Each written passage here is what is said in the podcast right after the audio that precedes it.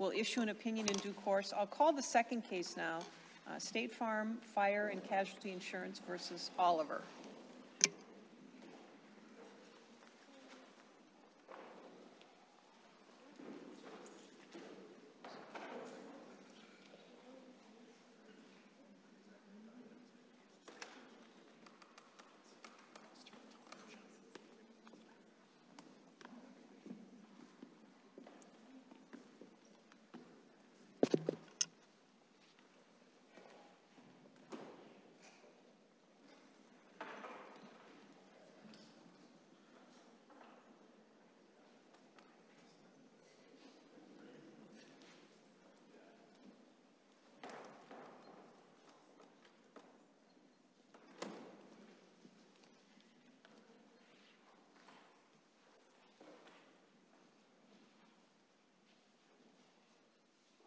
Mr. William. Thank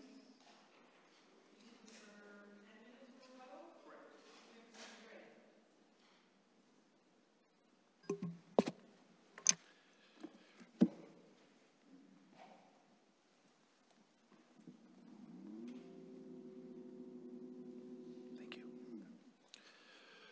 Good morning, may it please the court, counsel. My name is Scott Williams. I'm here representing appellant State Farm Fire and Casualty Company in this matter. With me at my council table is Han Pham of our office. This case in many ways is a companion to the Paler decision that this court issued in July of 2017. In that case, the court determined that an insured is entitled to pre-award interest on an appraisal award. This case follows from that insofar as it raises questions about how a person goes about getting pre-award interest, what time restrictions may exist for any claim for pre-award interest, and generally who gets to decide what amount of pre-award interest is available to the insured as a result of an appraisal award. I have a couple of preliminary questions, counsel, and you can either answer them now or in the context of your argument. One is whether or not you agree that the arbitration statute, the MUAA statute, you agree that that statute doesn't anywhere include the word appraisal. There may be a question about whether or not, and that leads to my second question. What is your position on whether or not the statute controls here? That's a good question. In terms of the MUAA... It happens once in a while. In terms of the MUAA, I agree that it's an arbitration act that basically says arbitration throughout. There is really no reference to appraisal. You can't really look to the MUAA specifically for textual language to determine how an appraisal issue should be decided. Case law over the years has applied the MUAA to appraisals and has frequently used the terms arbitration and appraisal interchangeably, I think sometimes to the detriment of the law over the years, because it's become very confusing in looking back at past cases when there have been decisions issued that focus on arbitration and appraisal, even though they are different concepts and can be applied differently in terms of how they actually occur. In this case, I do look to the MUAA as a guide for how the outcome should be, in part because that's how we started this process. The insured moved in district court under the MUAA. Right, and I understand your position to be that the property owners here sought to apply the statute, and so they therefore should be bound by the 90-day provision. Correct. So my question is more a fundamental one, which is, should we be applying the MUAA to this? And depending on how you answer that question, what difference does that make to the result that might obtain here? From a standpoint of should the court be applying it, I think case law suggests yes. I mean, it would be difficult, I think, now with the history that has occurred in terms of applying the MUAA to appraisals to just abandon that concept entirely. There is no, I don't think judicial remedy for where we are today on that. I mean, if the legislature wanted to come forth with a whole concept of how appraisals should occur or have a statutory framework, I think that would make sense. But as we stand here today in terms of making a judicial decision, I do think the MUAA is the best source of determining where we're going to go, and again, the cases that have interpreted that over the years, how it impacts this case. It is in a sense trying to apply arbitration principles to appraisals, which can be very difficult if they're not the same thing. But in this case, I think there's a way and a path forward for coming to a resolution that makes sense for all involved. And in our particular case here, the questions that we've got in front of the court are really twofold. One, who gets to decide whether appraisal interest is added to the award, and if so, how much that amount should be? And then second of all, what is the time frame upon which a person must seek the appraisal interest? As it relates to who gets to decide, we've presented that we believe that the best approach is to let the panel itself make the first determination of how much money should be added to the award. And then after that has been done, if a party disagrees, you can seek judicial review de novo in the district court. Excuse me, counsel, yes. But the Olivers say that you haven't cited a single case that shows that an appraisal panel can determine the statutory claim for interest. Are they wrong about that? Well, the closest case we had was the David A. Brooks case, which the Minnesota Court of Appeals overruled as part of its decision in this matter. In the David A. Brooks case, that was an appraisal case where there was an indication that the appraisal panel could award pre-judgment interest. There was no pre-award interest that was specifically being referred to. And so that was the best case we had for saying that there is authority there. Beyond that, I don't have any. I do think it's essentially a concept that this court needs to address, which is who gets to make that decision. Because again, if you look back at case law, you're going to find a lot of arbitration decisions, not so much appraisal decisions. Counsel, the appraisal panel has the authority to determine the amount of loss. So what is the purpose of pre-award interest? Well, I would argue the purpose of it is really to fundamentally, I think, to account for the time value of money. But secondarily, I think as it relates to the law here, we look at it as a mere incident to the determination of what the appraisal panel is doing. And that mere incident language comes from the Itasca paper case from 1928 that this court decided. And then that language has appeared again in additional decisions from the Cedar Bluff case in 2014 and the Quady decision from 2012. If, in fact, the purpose of pre-award interest is as you suggest, to compensate you for the value of the money that you lost during that period of time, then why wouldn't it be part of the amount of loss? I mean, it's just sort of a matter of common sense, isn't it?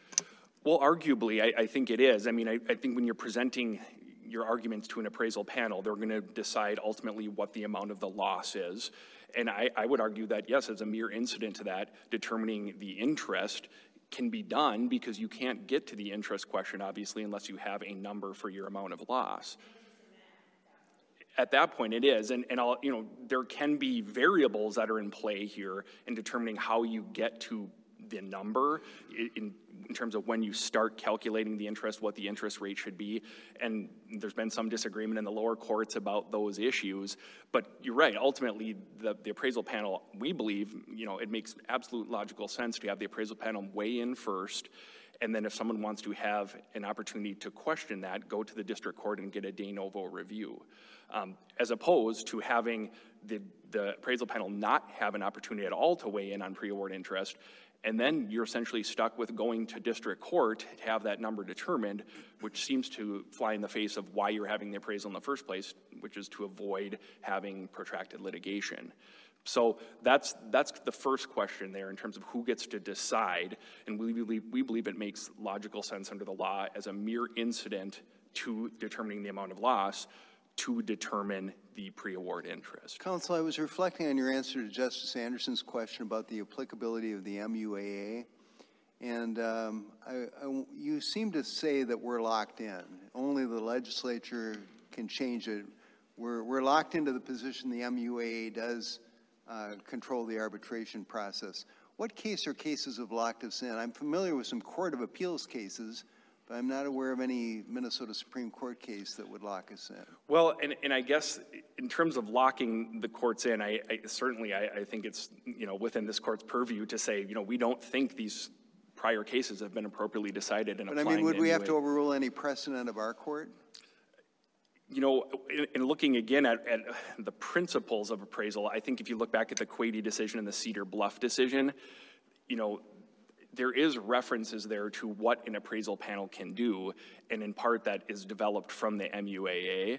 So I think it would be tough for this court to say that there's never been a determination from this court that has applied the MUAA in some fashion to deciding a case.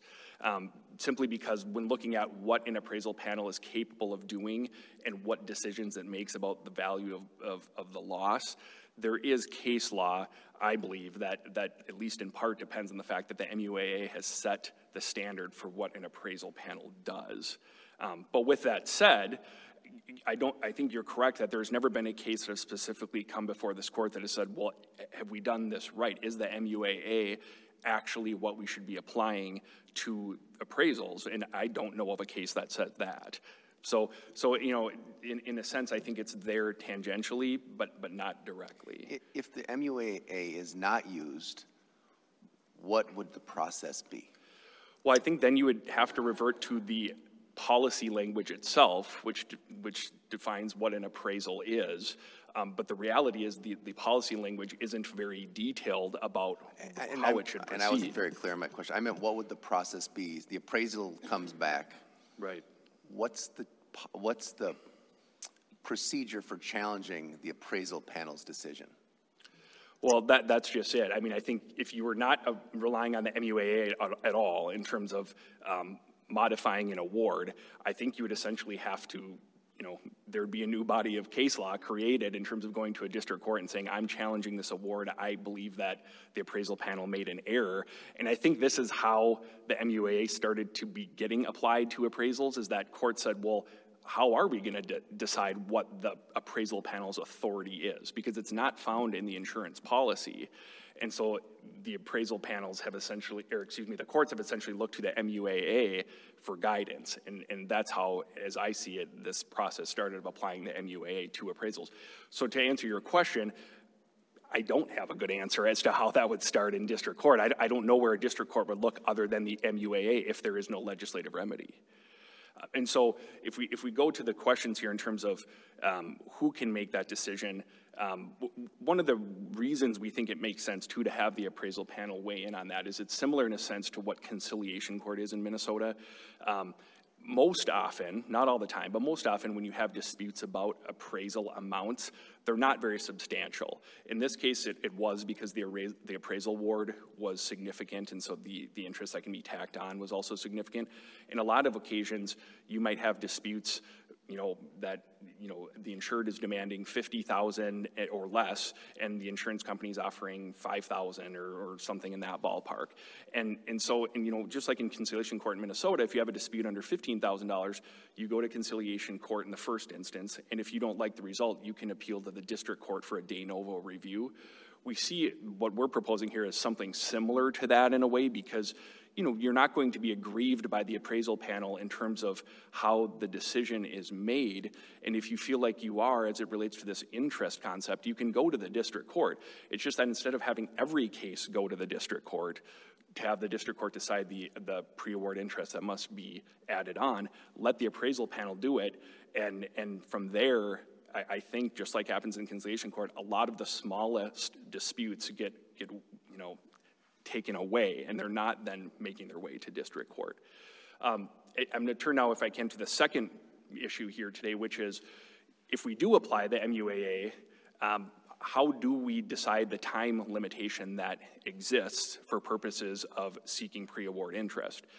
And in this case, the claim for pre-award interest was made 500 days after the award was issued. At that point in time, State Farm had already closed its claim file and assumed the matter was over. Was there a release of all claims signed here? No, and typically in a first-party claim, if you go to an appraisal, you're not going to ask for a release. If you're not in litigation, it's not typical practice for an insurance company to say, you've made a claim against us and we paid it, now you need to sign a release. Right. you've just paid the claim. Exactly. It's essentially okay, that makes sense. But I didn't see any reference to release, and I wondered if there was. Right. So, yep. Okay, very good. Thank you. And so, you know, in this case, there was this time period that lapsed. And when the motion was made in the district court to collect pre-award interest, it was styled as a motion to confirm. Now, under the MUAA, I think that makes some sense, because you're saying, well, I've got to have a vehicle to seek the pre-award interest. The problem is that in this case, there was no pre-award interest addressed as part of the appraisal itself. So in our view, it was really a motion to modify the award to add on pre-award interest. That has a 90-day window in the MUAA to make a motion to modify the award. In the motion to confirm context, there is no time limitation.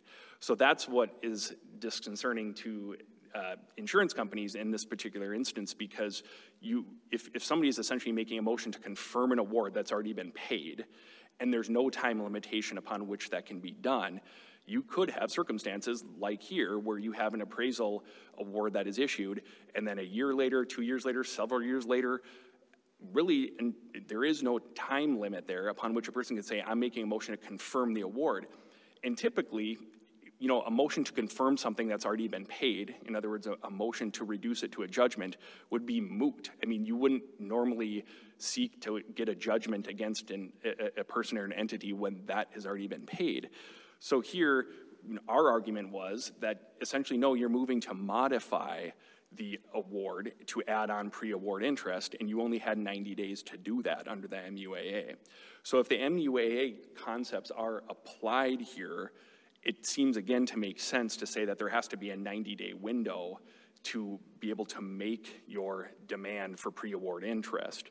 And so from our vantage point, the Minnesota Court of Appeals erred in concluding that the 90-day window does not apply, because really, and I think that the court, you know, noted in a footnote that we don't really know what the time limitation would be.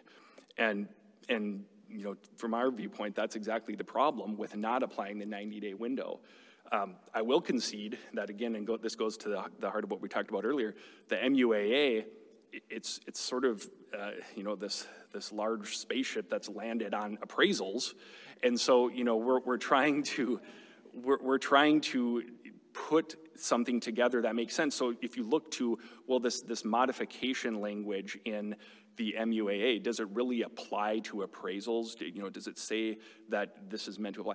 No, I mean, I can't find language that says that, but nor can you find language that applies really any of the arbitration concepts to appraisals. It's been done over the years because that's been the resource. You know, Counsel, I'm gonna go back and revisit this question. I thought maybe I'd pound it into the ground, but I'm gonna take another run at it. So I went back and I've been looking through the Quady decision. That's the McLeod County pronunciation. I think the Carver County pronunciation is Quade, and you can pick which one you want. But as I'm going through that decision, Justice Meyer cites the appraisal statute. She cites case law that comes from the early years of the last century, you know, long before the MUAA was adopted. And, you know, I may have missed it, but I don't see her referring to the MUAA anywhere in that decision. You know, I think this discussion about how our court has, you know, cited to the MUAA, I don't see a lot of authority for that. And again, maybe it's there and I've missed it, and I certainly don't claim to have an encyclopedic knowledge about it. But I still think this is an open question about what we do with the MUAA and appraisal awards. Tell me why I'm wrong about that. I don't think you're wrong. I guess from my vantage point, in just dealing with the cases that I have over the years in the district court and the Court of Appeals, it's just been a given. In other words, it's sort of it's been applied as a practical matter on the ground, not necessarily from any ex cathedra order or opinion that we've issued. Exactly. I don't think that issue has been squarely addressed by this court, that anyone has ever posed the question of should the MUAA even be applied at all to the concept of appraisal. And so from my vantage point, you know, has this court ever weighed in on that directly? I don't believe so. but I've always assumed there's this body of law that exists out there because there are a number of appellate decisions that are published that do say that, you know, the MUAA applies to the appraisal circumstances. And in here, obviously, when we briefed this issue to the district court and the Court of Appeals, we both essentially treated as a given that that was the case because that is what the controlling law has been. But no, the reality is I think there is that open question. The problem is that there really isn't, as I see it, a great resource other than the MUA to answer some of these questions. And so, you know, I'm not one to say that it makes complete sense that the MUAA does apply to the appraisal concept. The problem is I don't see something that's a better alternative at this point. You essentially think you're stuck with it. Well, I mean, I just don't know legislatively. I just imagine if the MUAA did not apply to appraisals at all, I just think we would be in a district court arguing about, well, what are the principles that govern appraisal proceedings? And again, the insurance policy doesn't say anything about it. So I'm not necessarily standing here as a big fan of the MUAA being applied to appraisals, but the reality of it is that, you know, and maybe it isn't the worst thing, but we'd be breaking down the system that's in place without really a system to take its place that I can see. So that to me is the problematic concept there. Well, isn't the system to take its place district courts, which have general jurisdiction over all questions of law and fact? It would be. It would be interesting because I don't know how a district court would analyze the issue. I mean, if the court was given instruction that the MUAA should not be used to determine appraisal concepts, I think the district court then is going to look at the insurance policy and see that really it just outlines what an appraisal is very, very generally. And then the district court is going to say, okay, where do I go next? And I think, you know, that's why we ended up with the MUAA being applied. And again, I don't think that's, you know, that isn't something that a district court is certainly capable of then coming up with some concepts that would make sense. Would the district court, because the parties in the contract select a manner for determining the loss, which is this appraisal process, right, and the appraisers come up with the losses, the district court, would they be bound by that decision, absent maybe a mathematical error? So are they bound by, like, these appraisers came up, this is the amount of the loss? You can't relitigate that, right? Right. I mean, just generally speaking, what the parameters of that have been is that, you know, appraisals cannot decide legal questions. They can't decide coverage questions in the sense that those are judicial concepts that need to be determined. So there is litigation that follows the appraisal in some circumstances because people will challenge. Yeah, but not as to the actual amount of the loss. Right. I mean, I'd say there's two concepts there. One is if you're seeking to modify or correct the award in some way, that has a very deferential standard of review for what the appraisal panel did, even when you're in district court. So that's the one concept. If you're basically saying, I don't like the appraisal panel's number, and here's why. But what does happen occasionally is that you have a more you know, de novo type of review in district court if the issue that was decided as part of the appraisal arguably shouldn't have been decided at all. So an appraisal panel, like, is this barn covered by exactly the, you know, an appraisal panel typically isn't supposed to be deciding pure coverage questions or pure statutory interpretation questions. And so, you know, if you can convince the district court that essentially the appraisal panel has weighed in on something that's too far apart from the amount of loss issue, then that is really a de novo review in the district court. And then that goes to this language that I was referring to earlier, the mere incident component here that has been used in cases in the past. It's defining what is a mere incident to determining the amount of loss. And so in the Quady decision, you know, the court said there, well, determining causation sometimes can mean that, you know, you're really just determining the amount of loss. So, counsel, your State Farm's position is not that pre-award interest is part of the loss, it is an incident to the loss. Right, exactly. Because the word loss is defined in the standard fire insurance policy itself as the actual value of the insured property at the time of the the damage happened. Right. Yeah, if you have a loss at your home and it gets paid out, I would define that as the loss that's paid out by the policy. The appraisal interest obviously only applies when you have an appraisal, which isn't all the time. And so I do think that it's something different than just the amount of loss, but I do think it's a mere incident to the amount of loss, and that's where it flows with the case law that is in place. I mean, absent overruling, you know, and I'm not saying Quady and these other, you know, these other cases would have to be overruled, so to speak, but absent departing entirely from the concept of applying the MUAA to appraisals, I think saying that an appraisal panel can decide an interest question can be done by saying it is a mere incident determining the amount of loss. That flies exactly in line with what occurred in Quady. So for those reasons, ultimately, we do believe that it is appropriate here to reverse the Court of Appeals opinion, which was a published decision, because we do believe that the appraisal framework in Minnesota needs some clarity on these issues. And from our vantage point, having the appraisal panel weigh in on the pre-award interest that an insured is entitled to under Paylor is the best route.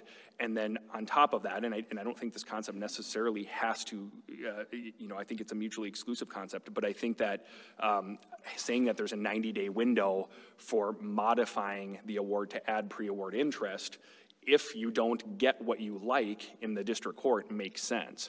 So you essentially could say the appraisal panel gets the first crack at determining. But isn't that argument somewhat contradictory? Because on the one hand, you're saying this is incidental to the appraisal, the amount of loss, and then you're saying no, it's part of it that can be determined. Well, I mean, I think it's incidental in the same sense, though, that... I mean, the modify part, you know, it's not really modifying the appraisal award, right? It's just a separate thing that's being added onto it. I see what you're saying. Yeah, I mean, I think that there is a question there. Well, are you really modifying the award? But I guess the way I'm looking at it in terms of when you move to the district court, you're arguing that you need to modify the award to add pre-award interest or to change the pre-award interest calculation. So I think that can still fit within that statutory framework, because I don't think it would make sense to say the appraisal panel is the final word on pre-award interest. I do think that there should be a right to challenge that if you would want to. And again, then the only vehicles for doing that under the MUAA anyway are confirming the award or modifying the award. And clearly you wouldn't be confirming it if you're trying to challenge it. And I see my time is up, so I will reserve my remainder for the rebuttal. Thank you, Counsel. Thank you very much. You have 10 minutes for rebuttal. Mr. Jadin.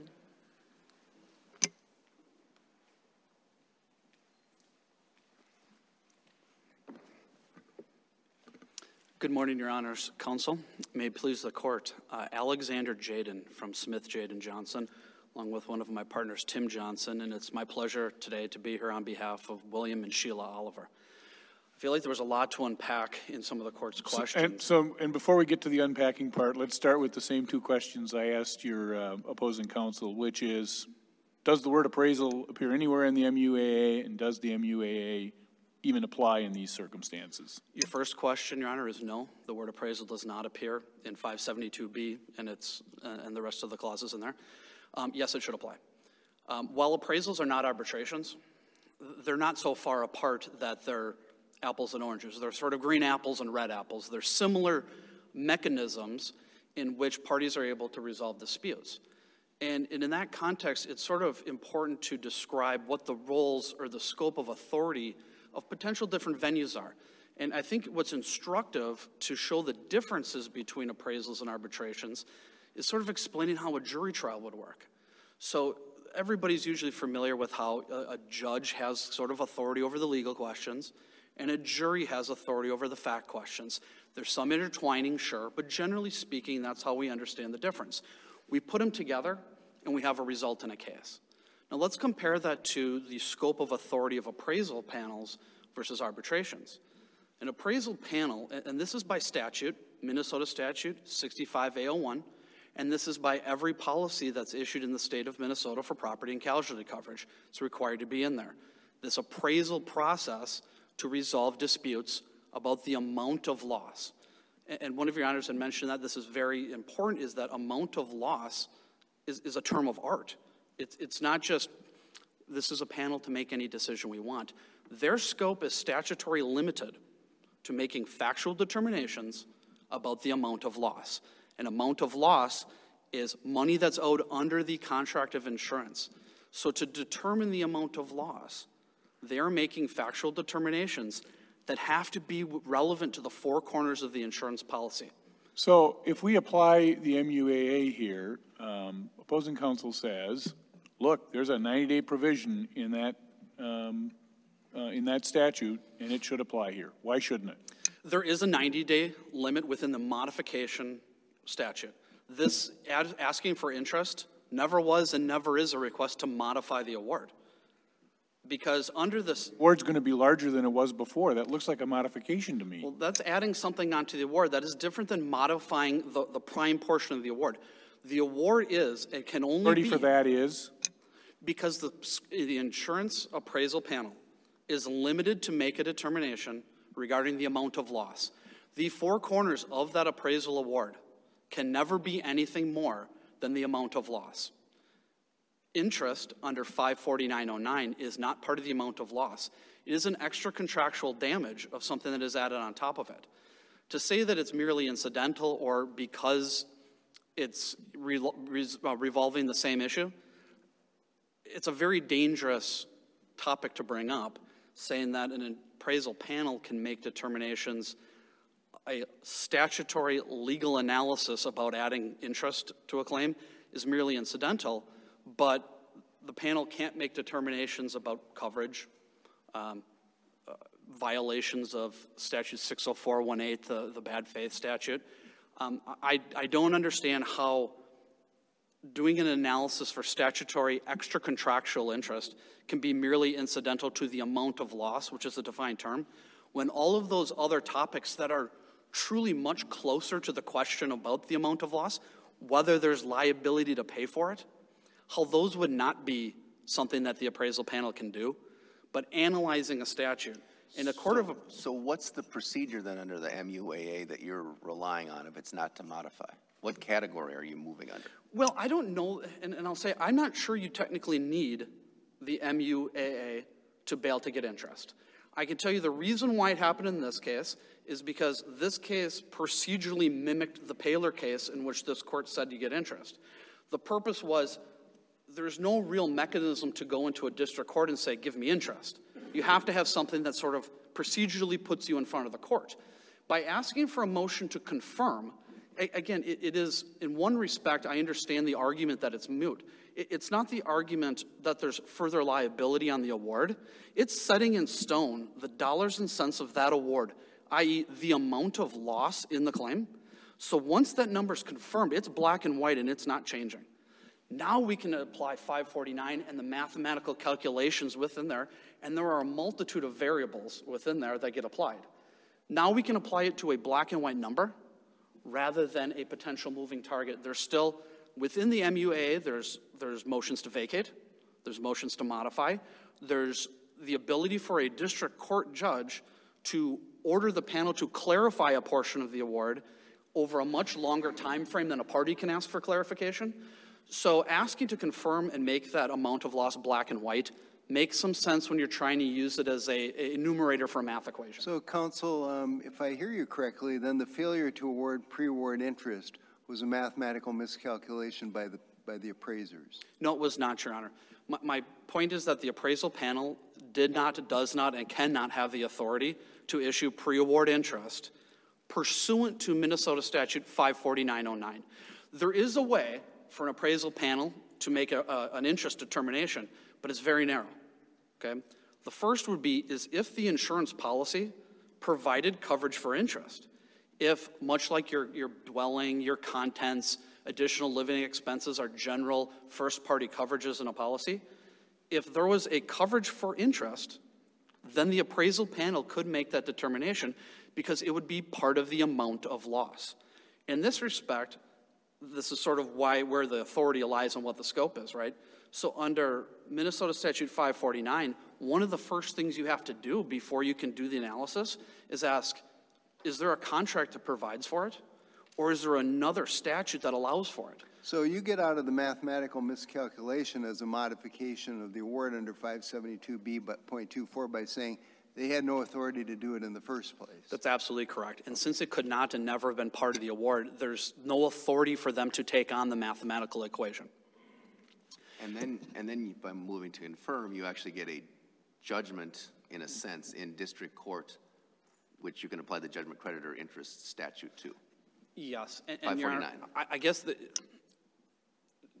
this case is a couple years old, and I think over time maybe you learn other ways to do things. I think you could take an appraisal award. I think you could go into district court and bring a declaratory judgment action. We want to apply the rights between the parties on 54909, and I think in the limited context of pre-award interest, I think you can avoid the arbitration statute entirely. It happened in this time frame, kind of where the general practices on these issues were going at the time. But I do think as it relates to interest, you can eliminate the MUAA completely. However, I know that seems to be sort of half of what our discussion is today. The other half sort of seems from the questions of whether or not the MUAA should apply to appraisal awards in general. And I would put before the court that as the current state of the law, I think it has to, because I think what the Court of Appeals, and I think tangentially what this court has sort of done by maybe ignoring or how it hasn't used it in some of its decisions, the MUAA has sort of been used as this procedural law rather than substantive law on appraisals. And I think that you've had judges and appellate judges that I think have said, we need something to apply or it's chaos. We went through this list of all the things that could happen or might happen, or what happens if an appraisal award needed to be challenged? How do you do that? Well, within the procedural rules of the MUAA, you have mechanisms and you have standards by which you can confirm an award if appropriate, modify it if it's in one of those very narrow circumstances, sort of a kind of a Scrivener's error or a mathematical error type of question. And the third is to vacate an award. And it gives you sort of the bullet points on what is subject to be able to be vacated. Now, take all of that out of the equation, and if the court is talking, all right, let's pretend the Arbitration Act doesn't exist, and we still have appraisals, they're mandated by statute, we have them in the insurance policies, okay? So the parties go to an appraisal to determine the amount of loss. What happens if there's a disagreement?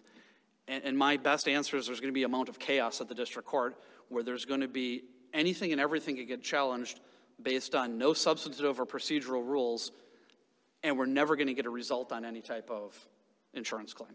So whether the court has the authority to, or whether the court needs to overturn directly a Supreme Court case to eliminate the use of the Arbitration Act, I would tend to agree that I don't believe this court has specifically said this is our black and white answer on the topic. I'm saying that if that's something in the court's viewpoint, I think it's something that they should.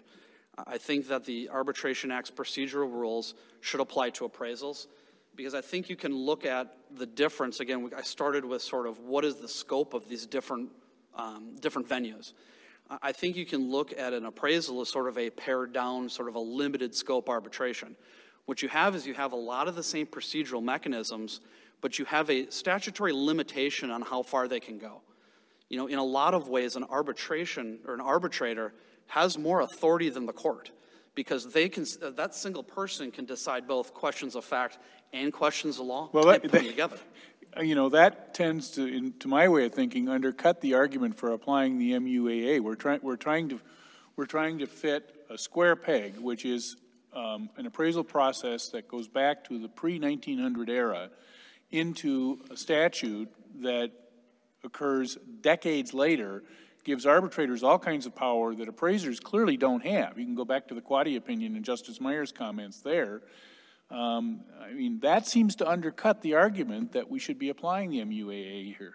I think you reconcile that by applying the procedural mechanisms of the MUAA, but not the substantive ones, because the substantive ones are where we divide. And you're absolutely right. And again, I started by saying appraisals and arbitrations are not the same thing, but they're close. So I think applying these same procedural mechanisms to an appraisal process, and in particular to sort of what happens after an appraisal award is issued, I think makes a lot of sense. It's a body of law that I think answers almost every question that could come up. Counsel, whose job is it to establish procedures for appraisals? Is that the job of the courts or is it the job of the legislature? Because you're seeming to say we should take the procedures from the MUAA and apply them to appraisals. But whose job is that? In a perfect world, Your Honor, it's interesting we're in this building today for this argument. This is a legislative issue. The fact is they haven't done it. The fix here is the legislature saying this is how we want this applied. The same way they did in 1991 when they changed the interest statute to add awards to it, which is in a roundabout way how we got here today. That's on the legislature to fix, but for their action is this court's role to say, how do these cases that are happening in this state, how do we weave them into the law that exists, and how do we make it so it's not a spider web and chaos for every homeowner who has any dispute? Well, Justice Anderson's point is well taken. The MUAA was passed in 1957, and we had appraisals for a long time before that. Absolutely.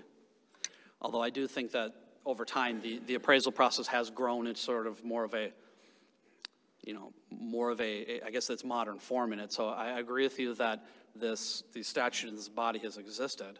But with a lot of the court decisions over the last 10 to 20 years, it has sort of expanded the use of the appraisal process. And I think that's really why this is maybe coming more to head in the more recent years, Your Honor, is because it is I think parties and everybody has realized it is a less expensive and quicker process than going through an 18 to 24 month district court fight over what many times are very limited issues. So its use is probably expanded on, where it goes. Counsel, if you would, you said in answer to Justice Anderson's question that one way to reconcile this, putting the square peg into the round hole kind of idea is to simply apply the procedural parts of the MUAA and not the substantive.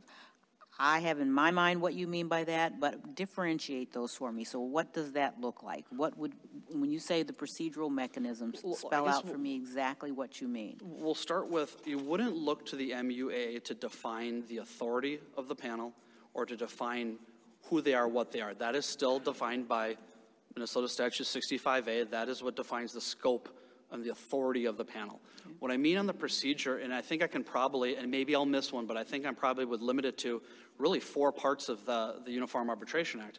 One of them is the modification, which would be 0.24. We've got the confirmation, vacation, and the request to clarify an award. And how I'm characterizing and talking about the procedural rules in there, I think you can almost be even more narrow to what I'm describing, and it's really the post-appraisal procedures. These are the things that the statute, the policy have defined what the panel can do, and we're applying these limited parts of the MUAA to what happens after the fact, because as we described, in a way there's a little bit of we need some rules in place or there's chaos. And if there's no rules and no structure, it's very hard to ever have a final decision or a resolution when nobody knows what rules they're playing by. These, at least on the procedural things, set some pretty fair and reasonable rules on what goes. How about the statute of limitations then? First, Your Honor, I think it's important as a lawyer to say, I don't know that issue is properly before the court, what the actual deadline is. I think the argument was whether the 90-day applied in this, an argument it's not. But as with what happened at the Court of Appeals when asked this question, I think the legislature has already answered this question. In this circumstance, it is a claim for statutory interest, 549.09. The legislature has already said that under 541.05 that a statutory claim has a 6-year statute of limitations. The date of the award is the triggering date for when interest would be due. You have 6 years from the date of that award to bring the claim for pre-award interest under 549.09. I think that's I think it gives a straight line to answer the question. I think it fits within the law that's in place already. And I think that goes to a broader point that the Olivers made today is, I think that the Court of Appeals drew a pretty straight line on how to sort of reconcile current case law, these varying issues, and sort of give you a nice straight line on how to get, this is how the process works and makes sense. To go down the road that State Farm's arguing, I think there's more cases and more laws that need to be either fundamentally changed or partially changed to get to that resolution. So our argument would be, I think the answers are in place. And I think that in a way we're looking for a problem that doesn't exist to fix it. I think the Court of Appeals drew a very straightforward answer on how this process should work and how it makes sense. And they focused, I think, really poignantly on defining what the roles are of the different bodies and what the scope of their authority is. And I'll go back to, assuming that the MUAA does apply, the district court took a request for interest and relabeled it as a modification, thinking, all right, this is how we want to apply it. Well, the Court of Appeals go, it could never have been a motion to modify because it didn't fit within these, it didn't fit within something the appraisal panel could do.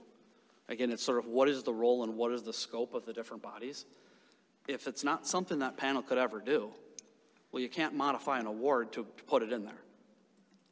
And I think that's, again... So let's go back to the MUAA. Let's assume that we apply the MUAA, and my question to you about the 90-day provision. If I'm reading State Farm's position correctly, they say the 90-day provision applies, and they point to the National Indemnity Company decision from 1984, where that case dealt with an arbitration award, but of course, everybody here is telling me that we need to be treating this as an arbitration award. So if that's the case, why isn't the proper procedure for the party to move to modify the award? Maybe it's a dead horse, Your Honor, but it is extremely important that the difference between an appraisal and arbitration, because using case law that says that an arbitration panel can do this, I agree with that. The problem is an appraisal panel can't, and you can't really reconcile, well, in this arbitration case, they could have done it. Your answer to National Indemnity is a substantive procedure. That distinction is what controls. That's absolutely right, Your Honor. Okay. And it does, to me, it has to be a part of this. It goes back to what the scope and roles are. Arbitrator has the authority to make a statutory interest decision. They have been granted that authority to do that. So if they made an error in the math, you can modify it. Now, I would say for the sake of this argument, if an arbitrator, let's say we're just in a general arbitration, and the arbitrator fails to make a decision on interest, the mechanism to resolve that is not a motion to modify. The mechanism to resolve that issue would be a motion to vacate the entire award. That is something that body had the authority to do, and they failed to do it. That is not one of the three reasons to bail to modify a statute. You're talking about a mathematical error or a description. Failing to do something's not a mathematical error. The arbitrator made an award on something it couldn't. That supposes an modification. You can take something out of the award, but not add something onto the award. And the last one is imperfect in a matter of form, not affecting the merits of the claim. So if an arbitrator failed to make a statutory interest claim, that sure goes to the merits of that claim. So even an arbitrator who fails to make a statutory interest decision in an arbitration, the motion to modify the modification statute is not the proper remedy to fix that. It would be a motion to vacate, which I think, again, now let's talk about where State Farm's argument was, well, let's just let the panel do it, but we're going to let the court have a de novo review on everything. One, there's not an appropriate mechanism for that to happen. If the court allows an appraisal panel to go beyond their authority and make extra contractual determinations in an appraisal, the review of that is not to modify the award. That doesn't fit into the rules. It's not a de novo review to the court. That's not a mechanism that exists. The only mechanism to resolve even a minor dispute on interest would be to vacate the entire award. Because as our laws sit, there is not a mechanism in place to challenge or vacate part of an award. It's all or nothing. So the idea that allowing an appraisal panel to make what is a complicated legal analysis that it's okay because we'll just let the court review it, that's not a mechanism that exists. Can I just clarify? So an arbitrator, as opposed to appraisal planner, does have the power to award pre-award interest? Yes. And so National Indemnity is different in that regard. That's kind of your essential point. Exactly. It is the authority and the scope of authority of two different bodies. And again, so this kind of touches on a little bit of the, whether or not this is something that's incidental to it. So for an appraisal panel or to be fair for a court, for a district court judge, to make a determination on the applicability of the interest statute. This is just a list of things they have to go through. They have to determine what date first written notice was given on the claim. They have to determine who the prevailing party is. They have to determine what part of an award are pecuniary damages.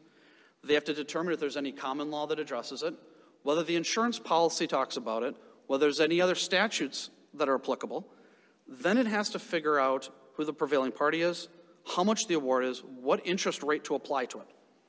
That is a lot of things that are a legal analysis that, to be fair, we don't want in the hands of an appraisal panel. It is not authority that was granted to them by statute. It is not part of the insurance claim. It is not part of the amount of loss. It is a extra contractual damage subject to a detailed legal analysis that belongs in front of the court. In the simplest terms, that is an issue that was supposed to be in front of the district court, and that's where it should stay. So here's one. So you get an appraisal panel under the MUAA. You go into court to confirm it. Then the court can enter a judgment under the MUAA, and then you can seek pre-award interest on that judgment. That's kind of the process you're... Yeah, I think you would do it contemporaneously, but yes, I think if we're walking through the step-by-step... Now, what if State Farm has already paid you? So what are you going to... this is kind of my biggest conceptual problem with this case, and the procedure is the appraisal award comes in, they pay you in full the amount of loss. So what are you going into court to confirm? Because there's no judgment owing because they've already paid it. In that scenario, you're simply confirming the number. So when the court is doing its analysis on the interest, it has a black and white number that's not in dispute, that can't be challenged. I mean, you could surely have an argument in which a full appraisal award's paid, but there could be arguments about the nature of, are all the damages in that award being paid compensatory or pecuniary, which means not all of them are technically subject to the interest statute. There is a more detailed analysis, and simply under the confirmation, it's to lock down a number, so that way, I've described the many variables we're fighting over. It's to eliminate at least one of the variables in the analysis, and that's to say, listen, here's the number we're using. Now we've got what's a relatively, which I think should be easier, but in our current state is a relatively complicated analysis. Let's take that variable out of the equation, and let's resolve the case. With that, Your Honors, I'll leave a little time, and thank you for your time today and your consideration. Thank you, counsel. Mr. Williams, you have 10 minutes for rebuttal. Thank you, Your Honor, counsel. I believe it's important to take a step back and think about what appraisal is supposed to do and what the process is supposed to represent. In some ways, I feel like the appraisal interest question is swallowing the appraisal process itself, because what we're hearing is that essentially there's an avenue here where every matter that goes to appraisal can't really be finalized until you get to the point that you've brought a motion in the district court to confirm the number, add interest to the number, and essentially get a lawyer involved to both, pursue your interest, and then the insurance company gets a lawyer involved to defend against the interest. And while that might be great for lawyers to have all of those cases in the district court to fight over as it relates to appraisal interest, the purpose of appraisal in of itself is to avoid that process. It's supposed to be speedy, just, and final. You're supposed to be able to get your appraisal, have it done, and have your claim concluded as swiftly as possible. So the concept of always having to go... That seems to me, this will be the last time I say this, that seems to me to be an argument for saying the MUAA doesn't apply. Well, no, and to me, I can understand that point of view. I mean, that's, again, the difference. I agree there are differences between appraisals and arbitrations, but having this world where you have to go to district court to get your appraisal interest in the first instance, I think is problematic. I also think, as I'm looking at the negatives of saying, okay, well, an appraisal panel cannot weigh in on appraisal interest, the statute of limitations problem is real. The 6-year limitation, I don't believe that would apply in the first place, because under Paler, there is no action necessary to collect pre-award interest. That was the holding in the case. Essentially, you don't need to show there's been a breach of contract or any other type of action to collect pre-award interest. So since that's now clear in Paler, I assume insurance companies after appraisal are paying the amount of the loss by the appraisers and then whatever the pre-award interest calculation is. Well, and the so problem it's not ending up in court. Right, but the problem with that is that no one's agreeing on what the pre-award interest number should be. If there were no disagreements about when the interest clock should start ticking, what the interest rate should be, one of the big fights going on right now is whether you determine the interest number based on the actual cash value of the award or the replacement cost value of the award. How do you factor in prior payments that were issued? So it sounds like those are legal issues, which maybe plays into Mr. Jadin's argument that this is not just a mathematical calculation, it's something for courts. Well, but I agree that, I mean, in our proposal, it's a district court issue on review de novo potentially, but we're trying to get rid of those disputes essentially at the appraisal level that aren't over significant dollars or that don't have meaningful issues in dispute. And if the only way you can do that is by going to court, I think that's a problem. What do you say about the practical question that the people who make up these appraisal panels are contractors and people who know about the loss issues, but not all of those factors that you just ran through? Well, the appraisal panels, though, are varied. I've had appraisals where the folks involved are not contractors at all, or where the umpire who's making the decision is a lawyer, and it doesn't have a background in construction. And so there's folks who are handling appraisals. I mean, there's no real requirement other than that they be disinterested in terms of having a financial outcome in the case, not conflicted out.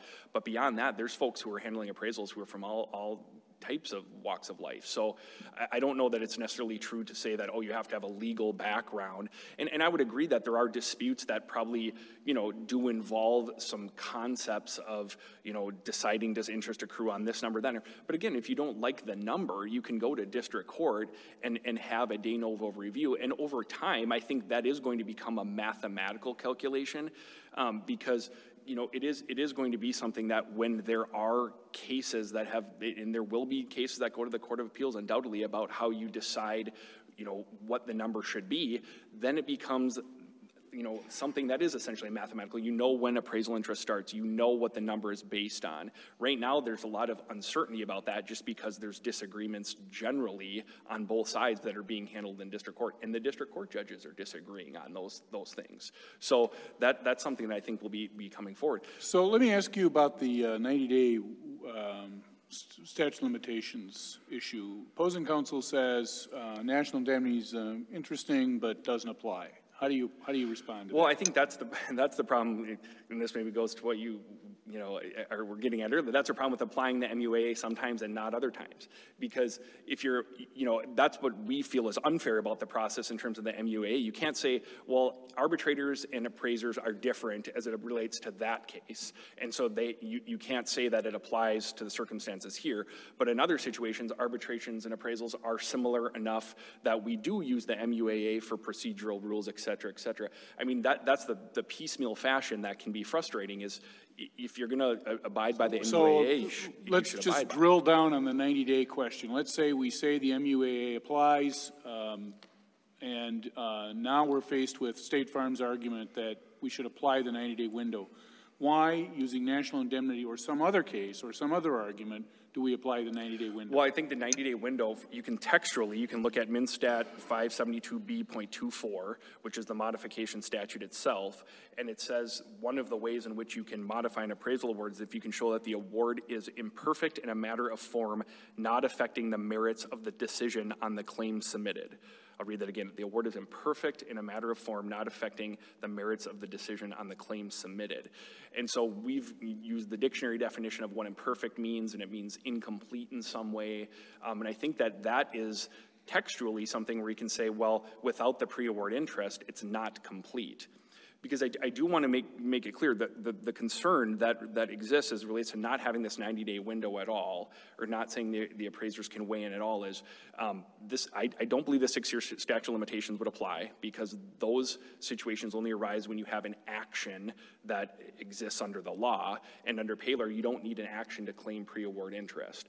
So essentially, you're going to have an unlimited amount of time to seek pre-award interest. There's really nothing to stop you from seeking it years after an appraisal has occurred.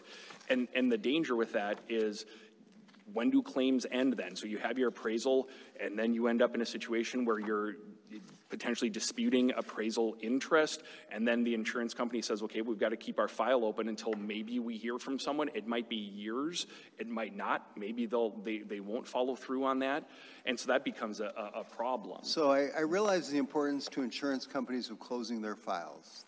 I'm not minimizing that, but what other bad things happen if you allow a 6-year statute of limitations for an award of pre-award interest? Well, first and foremost, I don't know how you could define it as 6 years, because I don't think there's a statute that would say that it's a 6-year claim.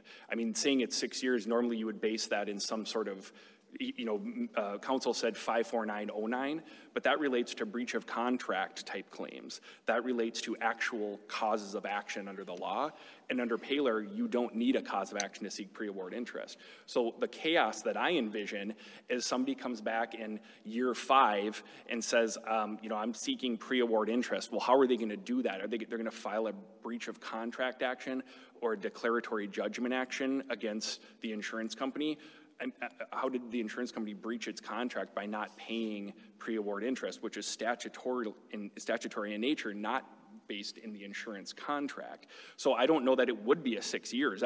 That's the problem, is saying it's 6 years is essentially saying that there's a cause of action for pre-award interest, and that just can't be true under Paler. Counsel, I'm wondering, where in Paler did we say that an action is required to secure pre-award interest? Because it seems to me the point of Paler is that it is statutory. The pre-award interest is under 549, and that lines up with the statute of limitations that your opponent is talking about. Well, I'm actually saying the opposite. I think in Paler, it's clear that a cause of action is not necessary to bring a claim for pre-award interest. In other words, where do you get that from? What's the language? Because the underlying nature of Paler was that the question was whether or not the insured had to show a breach of contract by the insurance company to be able to collect pre-award interest. And in Paler, this court said no. That you don't. And so there is no cause of action. And so I would compare, this is, the overarching issue with this too is, if you have a personal injury lawsuit, you have to collect all of your sums that are available to you as part of your action, as part of your litigation that you're pursuing. Appraisal would be the one area of law in Minnesota where you essentially collect your interest as part of a separate proceeding, and the proceeding itself has no time limitation upon which you can collect it. And then the actual proceeding itself, I don't know what it would be, because we talked here about this was a motion to confirm under the MUAA. If it's not that, I don't know what it is, because if you're not suing for breach of contract, if you're saying it's the problem is that if you're going to separate the appraisal interest from the appraisal award itself, I don't think the law has remedies for that in terms of a statute of limitation or a procedural mechanism for how you do it if you're going to abandon the MUAA's 90-day window. I see my time is up, but I'm happy to answer any final questions if the court isn't. I think we're good. Okay, thank you very much. Thank you, counsel. Thanks to both counsel for the help you provided to the court in this matter. This case is submitted. We'll issue an opinion in due course. We're in recess.